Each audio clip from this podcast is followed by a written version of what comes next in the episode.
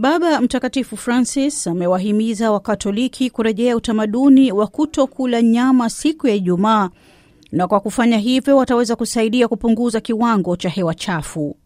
Timu ya watafiti kutoka chuo kikuu cha Cambridge, Uingereza, iliangazia athari ya wito uliotolewa na maaskofu wa Uingereza na Wales hapo mwaka 2011 wa kutaka waumini wao kurejea kwenye utamaduni wa kutokula nyama siku ya Ijumaa.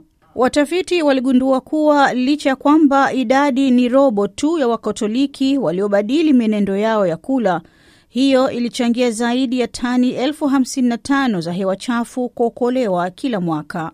Kwa kiwango cha kipimo cha hewa chafu, tani elfu hamsini na tano ni sawa kwa mfano na watu takriban elfu themanini na mbili kutosafiri kwa ndege kutoka London hadi New York katika kipindi cha mwaka mmoja.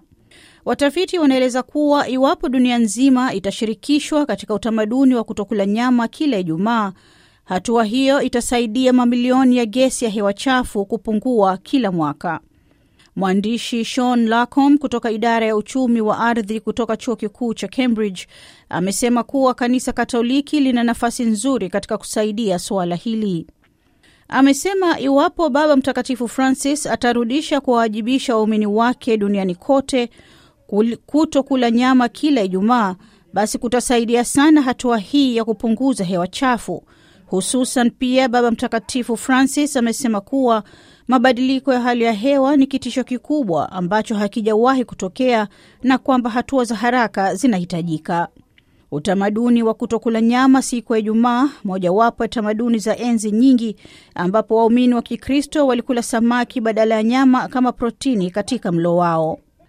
Utamaduni huo haujawajibishwa kwa Wakatoliki tangu mabadiliko ya Vatican ya miaka 60 ila kwa wakati wa Pasaka.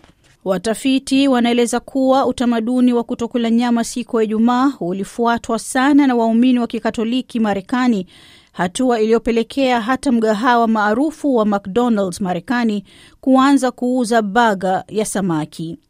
Utafiti huo wa chuo cha Cambridge uliochapishwa kwenye mtandao wa Social Science Research ulilenga juu ya masomo ya afya ya umma huko Uingereza na Wales. Aida Isa, VOA, Washington.